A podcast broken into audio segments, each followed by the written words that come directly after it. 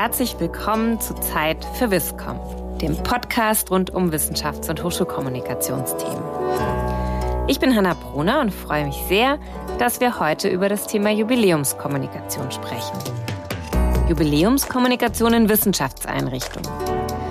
Dazu habe ich mir einen Gast eingeladen, Thorsten Karbach. Er hat als Leiter der Kommunikation an der RWTH in Aachen gerade ein Uni-Jubiläum gefeiert. In besonderen Zeiten, kann man sagen. Und er nimmt uns mit und kann uns ein bisschen davon erzählen. Schön, dass du da bist, Thorsten. Ja, schön, dass ich hier sein kann. Dankeschön.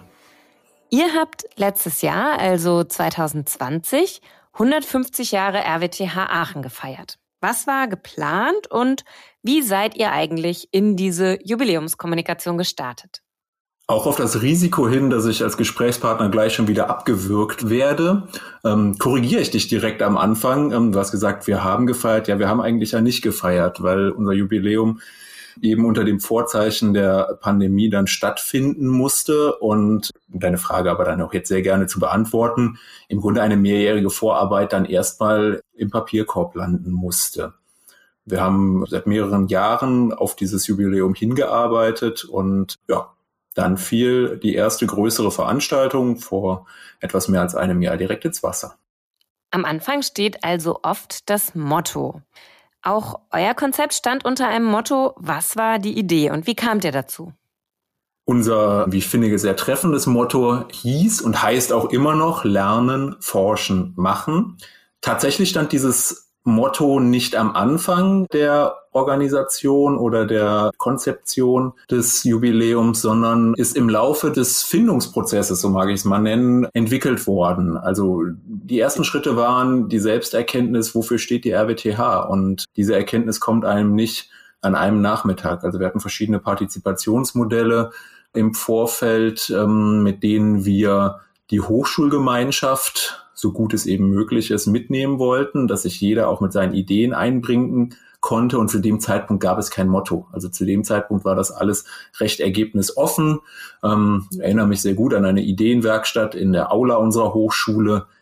Da hatten wir dann langsam aber sicher eine Vorstellung, was sind eigentlich die Alleinstellungsmerkmale einer Hochschule.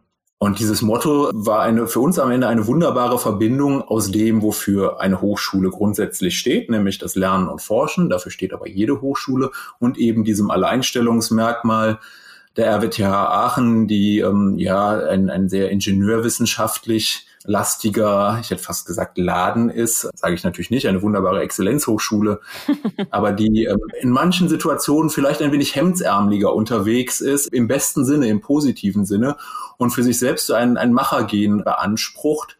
Und äh, ja, dieses Machen haben wir, auch wenn es eine recht banale Vokabel ist, dann sehr explizit über unser Jubiläumsmotto dann eingesetzt. Jetzt hört man bei dir raus mehrfach, ähm, es war ein Prozess und ihr wolltet möglichst viele Menschen aus der RWTH einbinden. Wie habt ihr das gemacht, ohne dabei vielleicht auch zu langsam oder zu träge zu werden? Also ich möchte mich jetzt nicht mit fremden Federn schmücken, weil die Jubiläumsorganisation losgelaufen ist äh, in einer anderen Organisationseinheit der Hochschule. Und als eben klar war, das hat viel mit Veranstaltungen ähm, am Ende auch zu tun und es eine Umstrukturierung gab, ist das letztlich in unserem äh, wunderbaren Dezernat gelandet.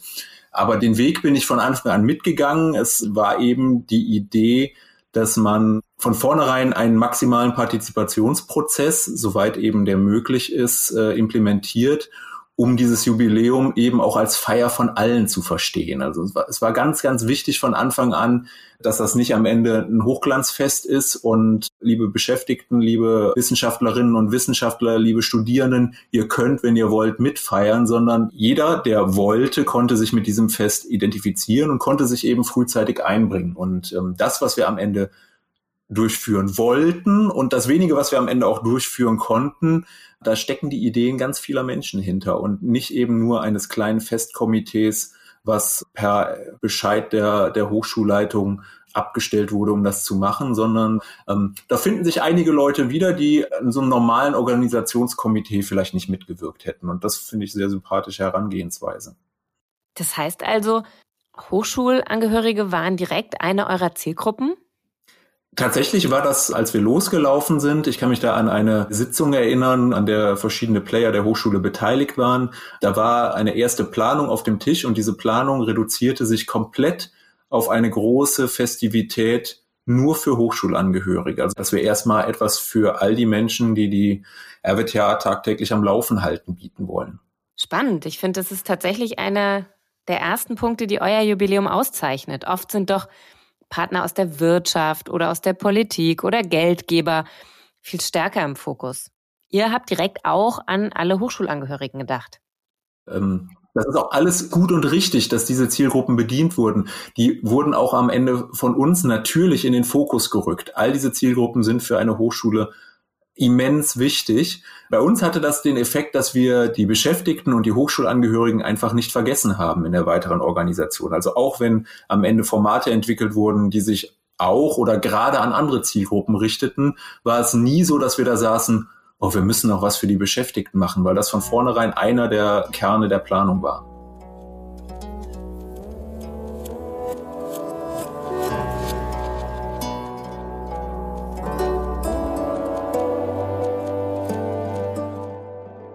Welche Formate habt ihr dann also ganz konkret geplant? Wir haben die bewusste Entscheidung getroffen, dass wir wenige Formate anbieten wollten, die aber dafür so hochwertig und interessant wie möglich zu gestalten. Also es gab auch da am Anfang einen sehr offenen Prozess und wie das ja manchmal so ist, man spielt gerne mit Daten, mit Zahlen. Das war bei uns die 150, das war der eigentliche Geburtstag, der 10. 10. 1870. Also da gab es verschiedene Modelle, muss man 150 Geschichten erzählen, muss man 150 kleinere Veranstaltungen machen, setzt man andere Marken da rein und am Ende haben wir uns auch auf eine Handvoll großer Formate reduziert, sehr bewusst reduziert, äh, die aber dann eben eigentlich möglichst große Zielgruppen erreichen sollten und eigentlich denkbar spannend ausfallen sollten. Also wo wir wirklich ans Limit unserer Möglichkeiten gehen wollten. Klar, man hätte das ganze Jahr über dieses Jubiläum kommunikativ quantitativ höher nutzen können. Aber wenn wir uns die Medienlandschaft angucken, die Kommunikationsvielfalt, wenn wir im Januar anfangen und die 150 Jahre kommunizieren und äh, spätestens im Mai hört uns doch niemand mehr zu. Also das äh, dann kann kommen, was will. Deswegen haben wir uns auch da dagegen entschieden und wollten uns eben auch da auf die, auf die Highlights am Ende reduzieren. Diese Highlights wären gewesen ein großer Wissenschaftsabend, englischsprachig, sehr international geprägt, bei dem wir tatsächlich das System Universität ein Stück weit in Frage stellen wollten. Das wurde dann von der Geschichte eingeholt. Die Pandemie hat vieles, was an Universität passiert, in Frage gestellt. Und in der Nachholung im Jahr 2021 wird das dann auch aktuell aufgegriffen. Das andere, was wir anbieten wollten, wäre, wir haben es intern nur das Fest genannt, wäre wirklich ein riesiges Fest ähm, auf dem Innenstadtcampus, gesperrte Straßen, offene Institute, hoher Mitmachcharakter, Wissenschaft erleben, eine große Bühne, auf der wir den Abend gemeinsam zu toller Musik gefeiert hätten. Und die dritte große Veranstaltung wäre dann anstelle eines klassischen Festaktes gerückt. Wir haben stattdessen eine Art Samstagabend-Unterhaltungsshow konzipiert, weil wir A, besonders viele Menschen dorthin locken wollten bei einem Festakt, der vielleicht dann in der Aula hätte stattfinden müssen, wären wir stark reduziert gewesen. So hätten wir unser Hörsaalzentrum nutzen können und hätten mehrere tausend Gäste gehabt und viele Studierende und wären vor allen Dingen auch unserem wunderbaren Motto Lernen, Forschen, Machen gerecht geworden. Wenn man dir gerade ganz genau zugehört hat, dann merkt man, du hast mehrfach von eigentlich gesprochen und bist auch ab und zu im Konjunktiv. Wäre gewesen, hätte sein können. Es ist schon tragisch, dass ihr mit all diesen Plänen, die ihr hattet, von der Pandemie so ausgebremst wurdet. Die Pandemie kam und hat ja eigentlich einen der zentralen Aspekte eures Mottos, nämlich das Machen, voll ausgebremst. Der Auftakt der Internationale Wissenschaftsabend in Berlin musste also ganz kurzfristig abgesagt werden. Magst du erzählen, wie ihr das vor Ort erlebt habt? Ich will an der Stelle jetzt gar nicht irgendwie auf die Tränendrüse drücken oder so etwas. Ich finde, diese Pandemie hat so viele tatsächlich tragische und traurige Geschichten hervorgebracht, dass wir das alle heute sehr relativiert betrachten können. Die Dramaturgie war trotzdem eine, die wird einen den Rest des Arbeitslebens zumindest ähm, in Erinnerung bleiben. Also es war so, dass der Wissenschaftsabend am Vortag abgesagt wurde.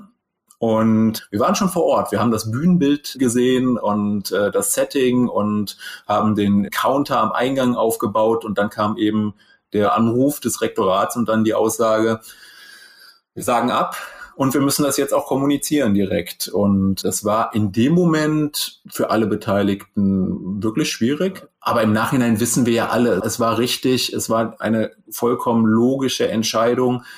Aber dieses Wissen hatten wir natürlich an diesem Abend in Berlin nicht. Und äh, heute wissen wir, dass das alles so, wie es gelaufen ist, der richtige Ablauf war, dass es nicht verantwortlich gewesen wäre, diese Veranstaltung noch durchzuziehen.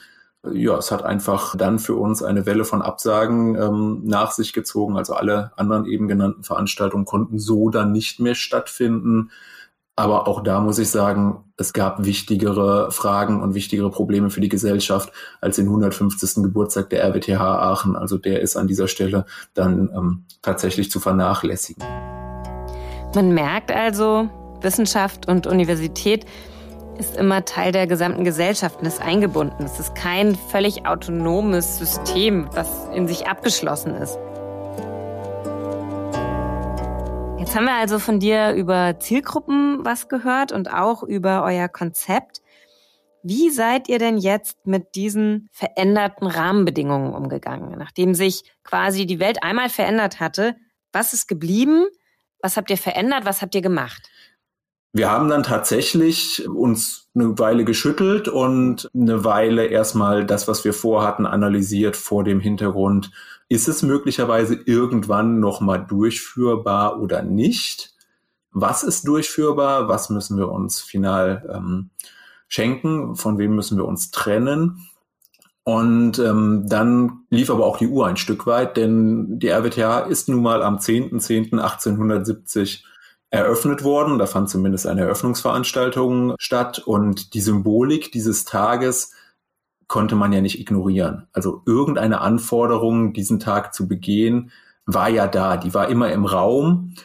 Und dann hatten wir im Grunde Zeit über den Sommer ein adäquates äh, Programm, um zumindest diesen Tag nicht komplett zu ignorieren, zusammenzustellen. Und da gab es dann viele, viele gute Ideen, die am Ende in der Idee mündeten, das, was wir als Show geplant hatten, zu einem Film werden zu lassen und im Grunde damit ein Konzept, was in Präsenz geplant war, zu digitalisieren, soweit das eben möglich war, um dem Datum gerecht zu werden aber gleichzeitig auch eine schöne Geschichte zu erzählen. Etwas, was man gerne sieht und wo man hinterher das Gefühl hat, das war jetzt eine schöne, sympathische, lehrreiche, spannende Art, ein Hochschuljubiläum neu zu konzipieren.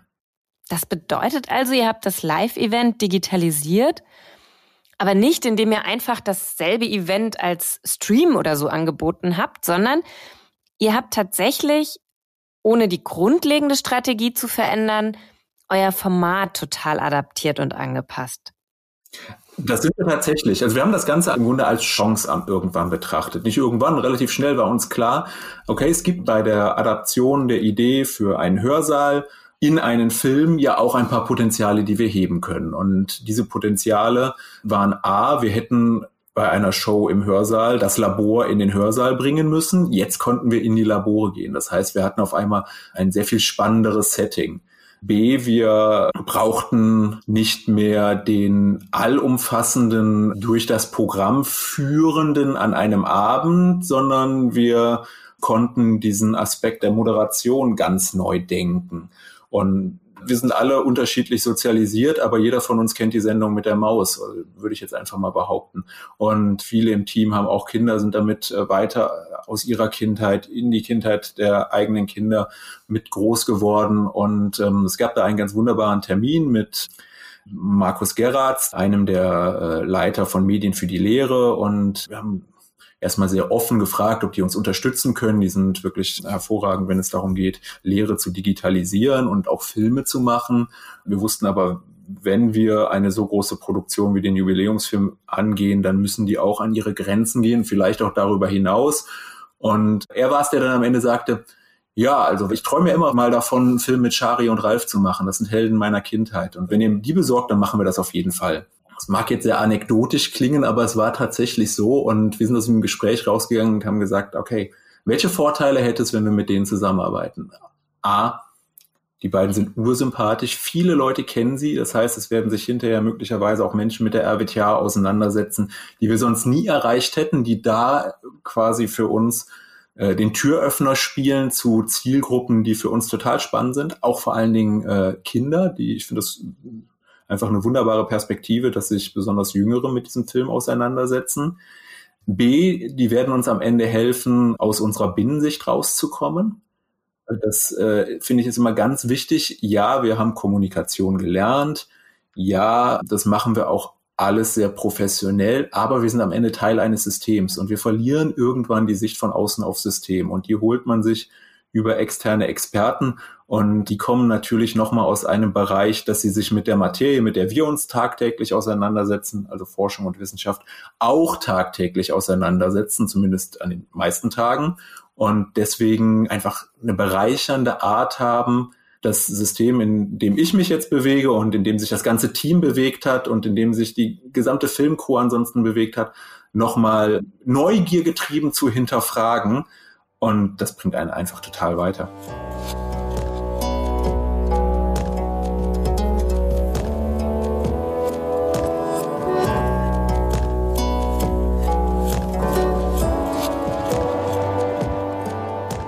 Eigentlich kann man ja sagen, Ihr habt alle Grundlagen des Storytellings integriert. Ihr habt eine schöne, sympathische, lehrreiche, spannende Geschichte umgesetzt, sagst du. Jeder kann sich selbst ein Bild machen. Wir verlinken das gerne nochmal in den Show Notes. Wenn man den Film sieht, kommt man sich ja wirklich vor wie im linearen Fernsehen, wie in einer Samstagabendshow. Vor allem auch, weil ihr professionelle ModeratorInnen eingesetzt habt. Wie kam es dazu? Genau, das ist ähm, sehr gut in der Analyse einfach unserer Arbeit dann gewesen. Wir haben natürlich erstmal ein Drehbuch formuliert und wir hatten auch da Menschen, die schon Drehbücher formuliert haben an unserer Seite. Und wir produzieren als äh, Kommunikationsdezernat seit vielen Jahren Filme. Das sind aber meistens wesentlich kleinere Beiträge und haben nie die Komplexität des Jubiläumsfilms gehabt. Das heißt, an der Stelle haben auch wir Neuland betreten und es gab diese ganz wunderbare erste Begegnung mit äh, den beiden Moderatoren eine dann eben schon gewohnte Videokonferenz. Die hatten einen ersten Entwurf unseres Drehbuchs bekommen.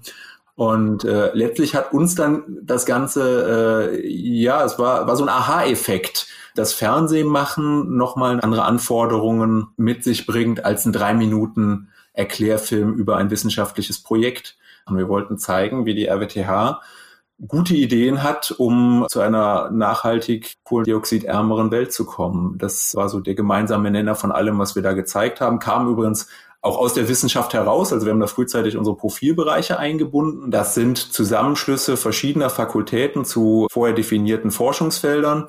Die waren von Anfang an in diesem Prozess mit drin und äh, die haben letztlich die Versuchsszenarien, die wir vorgestellt haben, entwickelt. Und dann hatten wir damit nochmal so, so wirklich so eine tolle breite Basis für diesen Film. Alles, was wir da gezeigt haben, hatte die Rückendeckung aus der Breite der Hochschule.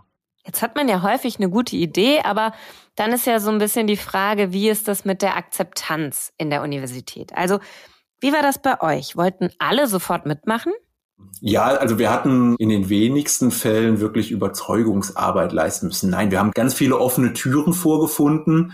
Es war eher so, dass wir am Anfang hin und wieder auf eine gewisse Skepsis trafen, was die Umsetzbarkeit am Ende wirklich betrifft. Also den Film haben wir im Oktober gezeigt und wir sind im Grunde im Juni erst in die Produktion eingestiegen. Das ist ein sehr kurzes Zeitfenster. Und der ein oder andere wird sich am Anfang gedacht haben, ja, ach, das, das wird ja wahrscheinlich nichts. Und ähm, dann war es tatsächlich so, dass auf der Zielgeraden, also wir hatten schon mit der Postproduktion angefangen, bekamen wir dann noch Anrufe aus, aus der Wissenschaft oder aus der Breite der Hochschule, ja, ihr macht doch gerade diesen Film, wir hätten da auch noch was. Und das war für uns so ein Moment, wo wir sagten, okay, jetzt ist es überall angekommen. Also die, die Hochschule weiß, es gibt diesen Film, die freut sich jetzt vielleicht ein Stück weit und es ist für die Menschen, die beteiligt sind, auch, ja, hat auch einen positiven Effekt. Also sie freuen sich, dass sie beteiligt wurden. Wir haben es tatsächlich auch geschafft, die Nachzügler noch so einigermaßen einzubinden. Im besten Sinne seid ihr also beim Machen geblieben, kann man sagen. Habt euch auf die neuen Rahmenbedingungen eingestellt, wart sehr agil unterwegs, habt auch Dinge adaptiert, aber habt dann einfach gemacht und umgesetzt. Das ist wahrscheinlich, und wir sind ja immer auf der Suche auch nach dem How-to für die ZuhörerInnen. Also, was kann man mitnehmen? Das gilt ja wahrscheinlich auch für alle Kommunikationsprojekte, auch ohne Pandemie. Dass man eben immer wieder schaut, passen die Rahmenbedingungen noch? Inwieweit muss ich adaptieren und was kann ich auch aus bestimmten Herausforderungen herausnehmen an Chance? Geblieben ist ja bei euch der partizipative Ansatz. Also ihr habt alle Profilbereiche abgeholt und habt dafür gesorgt, dass sich die Hochschulangehörigen auch weiterhin mit integriert fühlen. Was würdest du sagen, hat sich durch das Jubiläum verändert? Also an der RWTH, wie hat sich die RWTH vielleicht auch verändert? Also die RWTH ist immer noch die RWTH und da wird die Pandemie die Hochschule weit mehr verändert haben als dieses Jubiläum. Wenn wir von Veränderungen sprechen, kann ich zumindest von Veränderungen im Kleinen sprechen. Also die, die sich mit diesem Jubiläum auseinandergesetzt haben, haben sich am Ende ja auch mit ihrer Hochschule auseinandergesetzt und ähm, haben sich mit ganz verschiedenen Aspekten ihrer Hochschule auseinandergesetzt, mit der Geschichte, mit der jetzigen Organisationsform, mit der Art, wie an der RWTH vielleicht auch eben an, an besondere Aufgaben wie so ein Film herangegangen wird. Das ist so ein Prozess im Kleinen, da wird jeder der da in irgendeiner Form etwas zu beigetragen hat, auch seine ganz eigenen Erlebnisse haben. Ähm, ich bin mir sicher, die, so ein Jubiläum hätte die Hochschule in Gänze stärker verändert, ohne das jetzt übertreiben zu wollen, aber wenn es ganz normal gefeiert worden wäre. So gibt es eben eine sehr viel maßgeblichere Thematik, die uns jetzt seit langer Zeit begleitet.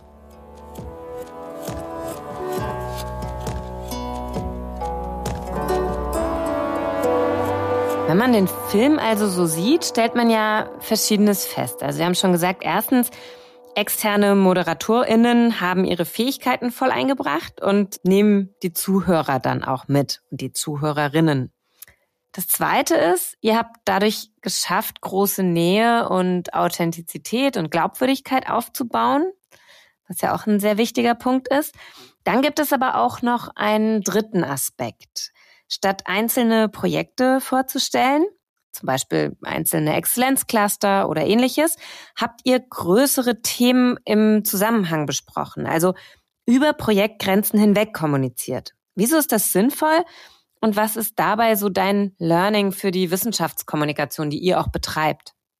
Also ich bin der Überzeugung, dass es unbedingt beides braucht. Also es braucht diese Berichterstattung über ein neues Exzellenzcluster, über ein neues Zukunftscluster. Das funktioniert immer noch auf den etablierten Wegen. Es gibt eine Pressemitteilung und diese Pressemitteilung wird von Medien aufgegriffen. Da findet ja auch eine Bewertung nach den journalistischen Nachrichtenkriterien am Ende statt. Da geht es um Aktualität, da geht es um Bedeutung etc.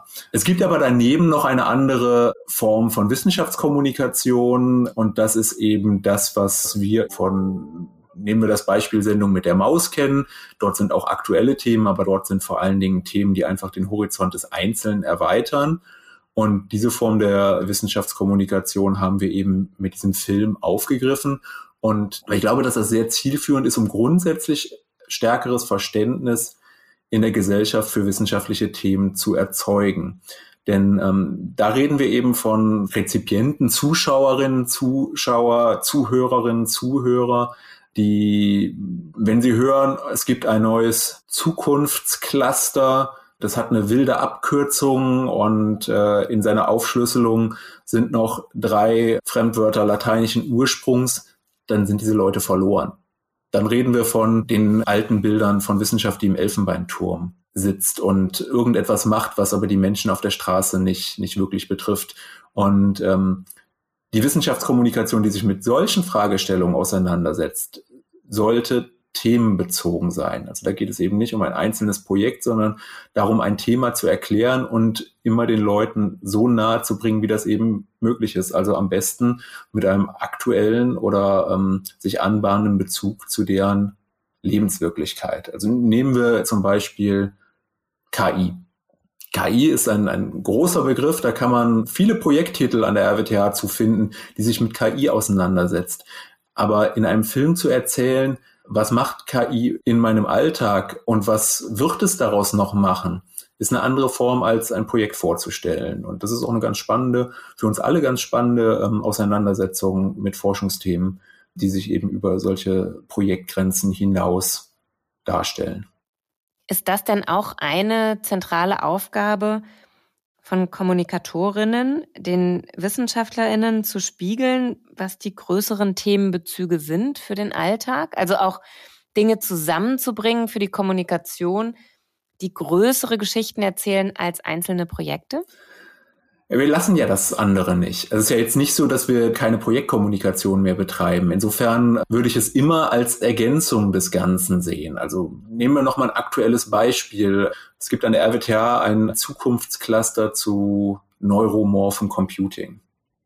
Das ist ein super spannendes Thema. Da gibt es ein paar wirklich konkrete, spannende Projekte die werden auch alle entsprechend wissenschaftskommunikativ vorgestellt.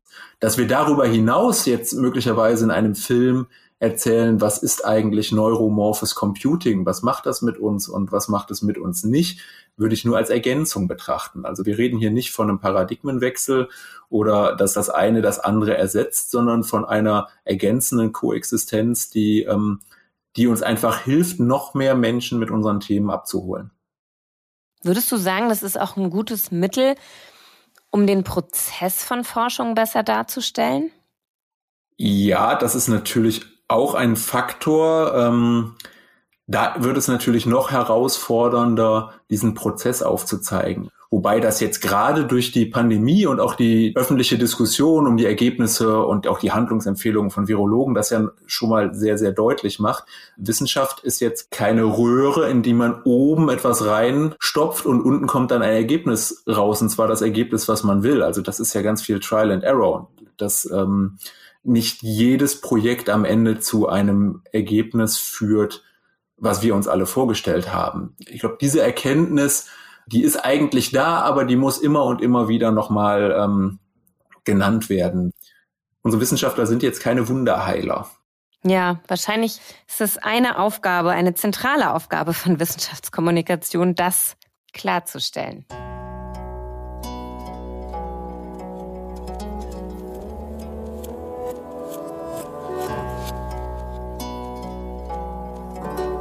Jetzt hast du gerade gesagt, das Jubiläum hat die RWTH wohl weniger verändert, als es die Pandemie war.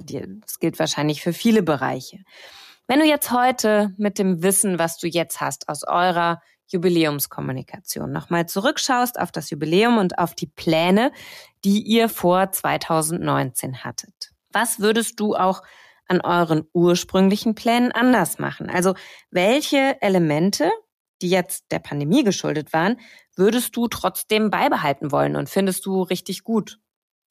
Mit dem Wissen der vergangenen Monate würden wir die ja ganz gewiss anders bewerten. Also wir würden ähm, wahrscheinlich überall von vornherein mit, mit einem hybriden Ansatz an die, an die Veranstaltungen herangehen, an die Formate herangehen. Weil letztlich Präsenz, ja, wir freuen uns alle wieder auf Präsenz und auf persönliche Begegnungen. Das würden wir jetzt einfach nicht, nicht wegnehmen wollen. Also wir würden jetzt nicht alles von vornherein digitalisieren, sondern wir würden einfach zusätzlich zu äh, Präsenzformaten in Zukunft das hybride Mitdenken, weil Präsenz ja auch immer eine Form von Exklusion ist, nämlich äh, Menschen, die nicht kommen können, die zu weit weg sind, die an dem Tag verhindert sind, wie auch immer, Veranstaltungen, denen sie gerne beiwohnen äh, würden wollen, nicht beiwohnen können und denen ein zusätzliches Angebot zu schaffen, wäre etwas, was wir wahrscheinlich bei einer vergleichbaren Organisationen von vornherein mitdenken würden. Und übrigens bei unseren Regelveranstaltungen, die im Laufe eines Jahres an so einer Universität stattfinden, auch jetzt schon mitdenken. Also das ist etwas, das ist jetzt in den Köpfen drin und das wird auch jetzt nicht, wenn ähm, die Pandemie sich wieder äh, so entwickelt, dass wir mehr Normalität haben, wird dieser Gedanke nicht wieder verschwinden. Ein Plädoyer für mehr hybride Formate. Ich finde den Ansatz gut zu sagen, es, es schafft mehr Inklusion. Es bietet mehr Möglichkeiten dabei zu sein. Und der Film ist auch besonders, also ein besonders tolles Beispiel, wie man das produktiv umsetzen kann und wirklich ein, ein schönes Stück an Wissenschaftskommunikation, was ihr da geschaffen habt. Wir verlinken es, jeder darf reinschauen. Das war also unser kleiner Einblick in das Jubiläum der RWTH. Hoffentlich auch mit Inspiration für einige und auch mit viel positiver Ausstrahlung. Ähm, Kommunikation ist ein agiler Prozess in sich verändernden Settings mit bestimmten Herausforderungen und ich finde, ihr habt das ganz großartig gelöst, die Herausforderung. Kommen wir aber zum Ende zur Viscom Vision. Wir lassen keinen unserer Gästinnen gehen, äh, bevor wir nicht fragen, was ist denn deine Viscom-Vision? Wenn du keinen Ressourcenmangel hättest, sondern jede Ressource, die du dir nur wünschen kannst, keine Einschränkungen, welche Maßnahme würdest du für das Thema Wissenschaftskommunikation umsetzen wollen?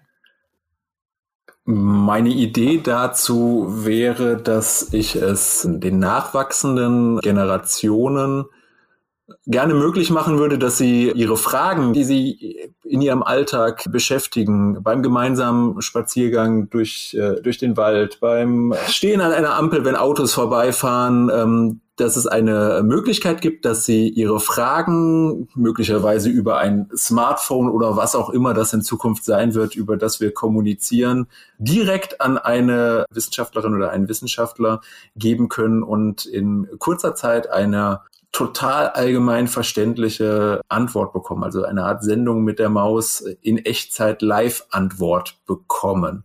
Wer das technisch umsetzt, bin ich mal gespannt, aber das ist so etwas, was ähm, das nehme ich aus meinem Alltag mit. Wenn, wenn die Kinder Fragen haben, dann klar, wir können es heute googeln, aber es ist doch immer viel schöner, wenn eine Person mit einem fröhlichen, freundlichen Lächeln etwas direkt erklären kann. Das wäre super.